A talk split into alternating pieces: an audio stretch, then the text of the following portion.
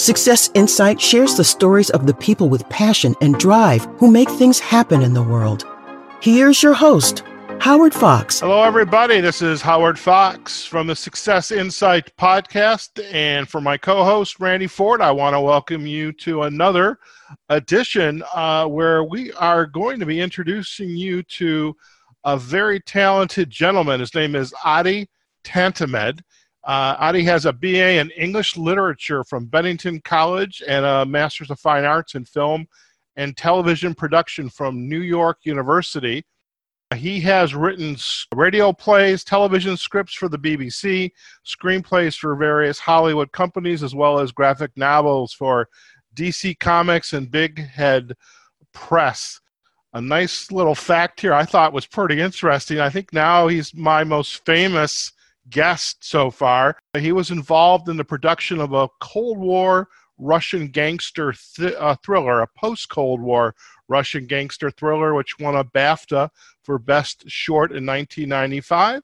97. And 97. All right. Oh, actually, 95. Sorry, I got it wrong there. well, you know, something. Eh, all I know is I was younger back then, but uh, we all were. We all were. And he is the author of a series of books that I find really fascinating the Ravi PI books. And it's Her Nightly Embrace, Her Beautiful Monster, and Her Fugitive Heart. Adi Tantimedh, welcome to the Success Insight podcast. Thank you for having me, Howard. Well, Adi, I have a question right off the bat is what prompted you to sit down and start to write PI novels. I mean, I love the book covers, and everybody, you're going to get links back to our to Adi's uh, Amazon page. But what prompted you to write some PI books? That's an interesting and convoluted story. I never really expected to, even though I read a lot of crime fiction and science fiction and genre fiction. And but for the longest time, I kept thinking, private eye novels are fun, but once I started hearing about what private eye got up to in real life, I thought none of the private eye novels out there really talk about what private eyes really do, which is much more than we see in books. For instance, you know, a friend of mine in England, she became the target of tabloid reporters because of a mouth celebrity she was associated with. And she found herself getting stalked by tabloid reporters. And then when she started looking into it, she found that some of them were basically private detectives. So when she wanted to get these people off her back, she started talking to the right people who were connected. And she discovered stuff about private eyes, which is that the majority of them are ex cops who have either been retired or kicked off the force for corruption, and they keep their ties to the police force. They have friends in the force. So when they get hired to look somebody up or to do a background check, they do things like they go to their friends at the police station and say, Listen, here's 50 pounds. Can you get me the file on this person for me to take a look at, for example? And it kind of starts from there. And then at some point, I attended a talk by one of the high end private detectives here in New York City. And he talked about what they were doing now, which is not really covered in a lot of private eye novels, which is that a lot of that stuff is done on computers. If you want to find somebody now who's gone missing, some of these private eyes don't, if they know exactly where to look, they don't need to leave the office. They just get uh, find out this person's name, they might get whatever details with them, and they see if they have a social media account. And quite often, they can locate people if they're posting on social media accounts, if they've gone missing or they've gone into hiding. If they get a hold of somebody's social security number, they have access to everything in this person's life and they'll be able to track this person down without leaving the office. So, is, what you're telling me is all these television shows where the PI is driving the nicest cars, wearing the most dapper clothes, has the great bling, uh, has somebody beautiful hanging from their arm, going to exotic locations. That's really not as glamorous as that. It's not quite as glamorous as that, although there are private eyes who get so well paid that they do wear nice clothes and they might drive a nice car. But private eyes do not generally like get femme fatales coming through their door where they might have affairs with them and then they go solve a murder. Private eyes hardly ever solve a murder. You know, I make it a point of writing a scene early on in the first Ravi novel, Her Nightly Embrace, where his sister's boyfriend says, Oh, so so are you like solving murders? And are you meeting femme fatales? And well, you know, for the sake of fiction, for for fun, Ravi does meet femme fatales. But Ravi says, no, no, we don't do we don't do murders. You know, that's a police matter. If we're doing something and we come across a body, that's a big deal. We generally freak out and we call the police. And of course, the irony is during the course of the story, uh, Ravi ends up in a case where bodies are falling all the time later on. Let's talk a little bit about uh, Ravi. You know, what is the origin of his becoming a PI? Is this something he was born into by accident? Tell us about that. The idea for Ravi is that I wanted to write somebody who is the last person you would ever expect to become a private eye because he's not an ex cop, he's not ex military, he's certainly not a, a spy and he's just an, a fairly ordinary middle class dude. You know, he comes from a nice family, he has morals, and he just thought he was going to go into academia. He thought he was going to become a religious scholar because his father's a professor, and his father's like a fairly big deal in India and even in British academia and so he did he went into the PS, phd program to do like religious studies. So he knows a lot about religion and philosophy and mythology except that the pressure was too big. He couldn't hack it. He found that it wasn't something he ever really wanted to do and he basically had a nervous breakdown and he just dumped it. He gave it up much to his father's disappointment mm-hmm. and disapproval.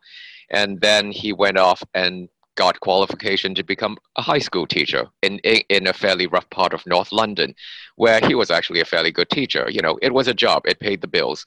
And then something happened where he ended up getting fired. So, what happened to him is that one of his best friends from college, David, who's a character in the novel who's become a lawyer and legal counsel for a high end private detective agency, said, Well, since you have bills and you have an overdraft and you you don't want to get evicted why don't you come in for an interview with my uh, with the boss at this agency? Because they're looking for people and you're i've always known you to be a pretty smart guy.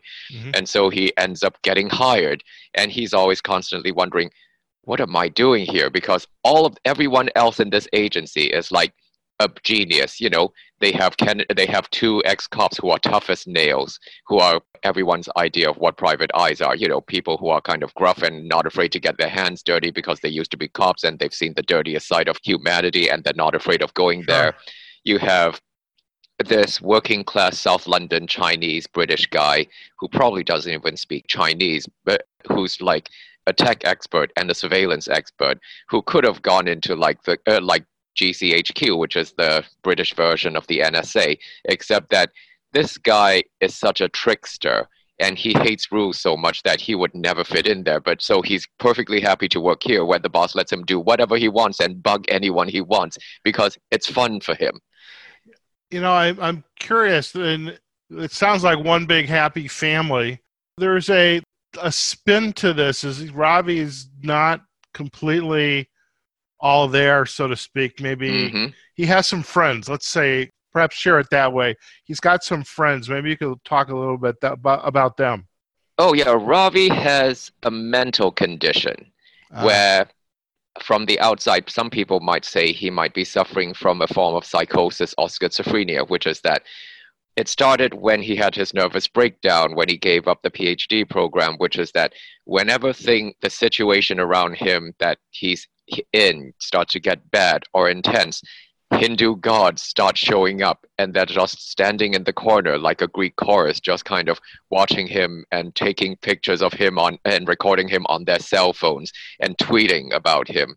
And this kind of puts him in this spot because he finds it incredibly disconcerting. He's afraid that he's going crazy. He's afraid he's losing his mind. And part of the comedy and the irony is that more often than not, he's usually the sanest guy in the room because everyone else is crazy. Everyone else in his agency that he works with, they're also gleefully amoral and cynical and they're, they're essentially he describes them as a bunch of brilliant screw ups with nowhere else to go because the boss is a collector of these people that he can use to further his his jobs and get more money and get uh, get the best results from cases for example and the agenda that he has in secret. Sure. You know i'm, I'm curious uh, well two questions come to mind. One do are the deities are they, are they helpful to ravi in the solving of the case or are they just there as the observers and gathering the you know the information on their cell phones and cameras or? Well, he initially thinks that they're just there as an extension of his neuroses or as his madness or his guilty conscience, except that it gets increasingly increasingly ambiguous because they start telling him things that he couldn't possibly know otherwise that actually helps him solve a case that might save his life in several cases. And so what that thin layer of mythology that, that i'm introducing here is which is that what if ravi isn't crazy? What if he really can see the gods or whatever it is that's channeling messages to him? And what if he's actually a shaman because you don't expect a shaman in a modern day urban setting. How mm-hmm. a shaman going to function in a city in the 21st century? So there's a slight subtle layer that I like playing with with Ravi, and that progresses as the, the novels go along. Sure. And I'm curious too, just as you know, reading about the stories and a couple more questions. One is if you're giving advice to your readers, and, and I know you have a lot of uh, followers through the you know the, the pop culture websites and comics, but the the reader like me who's just been introduced to your work, is this a you know evening before I go to bed read? Should I take these books on a vacation with me? If you were the sommelier of of uh, PI authors, how would you suggest a reader consume these books? These books are supposed to be a fun read. So you can take them with you on summer vacation if you want to relax.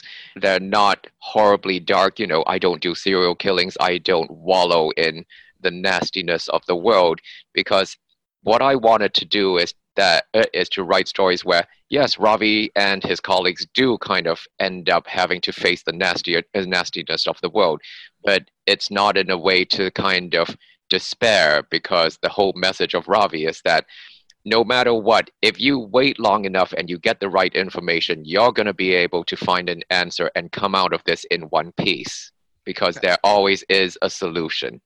Excellent. And now that the, the three books, uh, Her Nightly Embrace, Her Beautiful Monster, and Her, and Her Fugitive Heart, are out, what's next uh, for this book series? Uh, well, there's talk of turning it into a TV series, and so it's in development right now. It's a matter of finding the right people, and so so I'm kind of tangentially involved in that.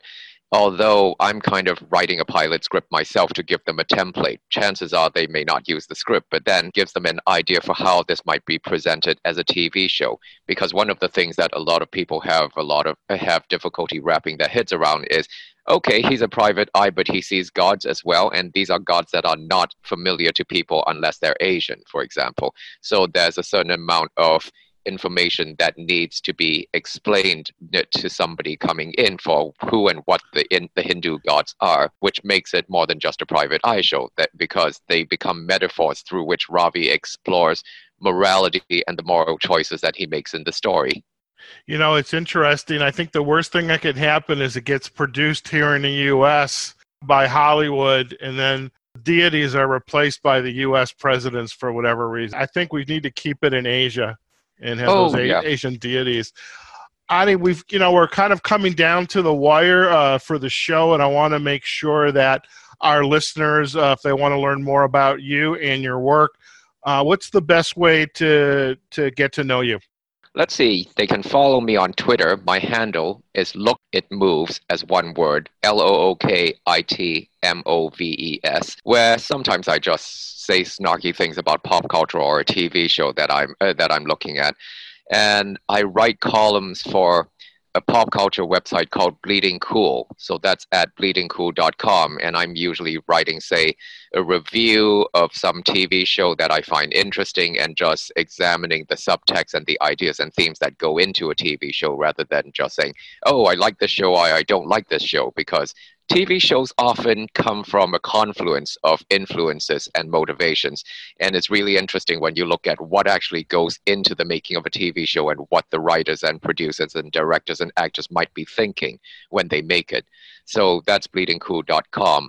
And I do have a superhero comedy graphic novel called La Muse that you can actually read for free online. And that's at bigheadpress.com backslash La Muse, L A M U S E. And the whole 220 page comic is there for you to read. You can just click on the image to turn the page, and if you really like it, you can go order a hard copy on Amazon. Fantastic. Thank you. Adi, just uh, hang on for just a minute while we sign off and uh, give some uh, folks some direction again to how they can get to know you, and we'll be right back, okay? Okay. Thank, thank you again. Uh, so, folks, here you have it. Uh, Adi Tantimedh, and he is the author of the Ravi PI series, Her Nightly Embrace, Her Beautiful Monster, and Her Fugitive Heart. You can find more information and read about uh, uh, Adi on the, the Amazon website, and we'll provide some links back to his books. You can also check out his writing on bleedingcool.com. You've got his Twitter handle at Look It Moves, and you can also uh, get his ebook. Um, and so there you have it. We've got you know another this the creative uh, uh, lens through which we're presenting this podcast. There's a lot of creativity out there, and I don't know about you, but I definitely uh, want to uh, sit down and uh, enjoy the Ravi PI series. So for my partner Randy Ford, this is Howard Fox. Wherever you are, whatever you're doing, go out there and have a phenomenal day. And thanks for joining us on the Success Insight podcast. Thank you. Success Insight is a production of Fox Coaching and First Story Strategies. Find us online, successinsightpodcast.com.